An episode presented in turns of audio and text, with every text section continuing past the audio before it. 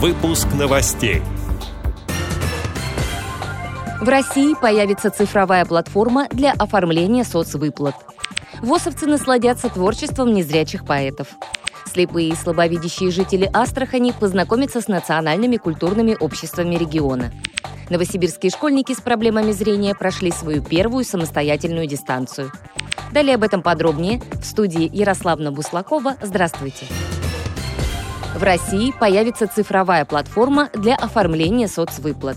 По словам председателя правительства Михаила Мишустина, новый сервис избавит граждан от хождения по различным инстанциям, а также от сбора всевозможных справок и документов. Для решения этой задачи утверждена концепция на 5 лет. Платформа объединит информационные системы разных ведомств и ускорит назначение положенных выплат. Уже в текущем году в семи субъектах РФ запустят эксперимент. Там начислением займется пенсионный фонд, пишет «Российская газета». ВОСовцы насладятся творчеством незрячих поэтов. 4 марта на голосовом портале TeamTalk в комнате «Малый зал КСРК» состоится открытие 10-го всероссийского турнира самодеятельных поэтов.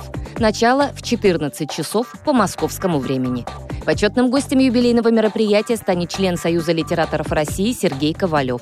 На встрече будут транслироваться стихи представителей Башкирии, Чувашии, Мордовии, Крыма, Санкт-Петербурга, Москвы, а также Курской, Архангельской, Самарской, Рязанской, Ростовской областей и Хабаровского края.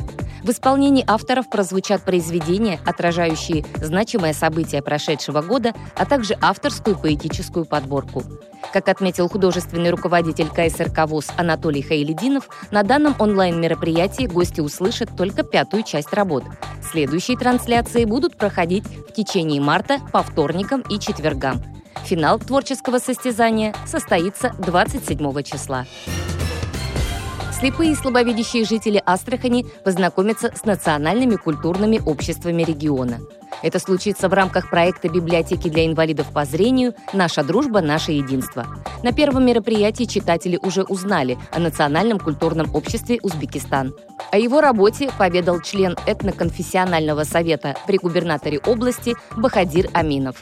Также он рассказал о выставке, где были представлены костюмы, книги, предметы декоративно-прикладного искусства. Помимо этого на вечере выступил ансамбль народного танца «Тантана», сообщили организаторы.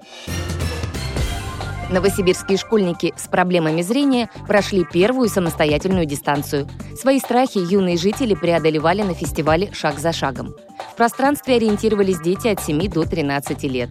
С местностью участники знакомились заранее. Весь предыдущий месяц тренировались под руководством инструкторов волонтерского сообщества «Твой километр». Мероприятие состоялось уже в десятый раз. Обычно фестиваль проходит летом и зимой.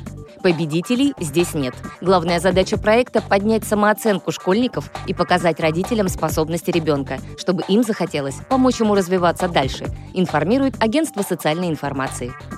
Эти и другие новости вы можете найти на сайте Радио ВОЗ.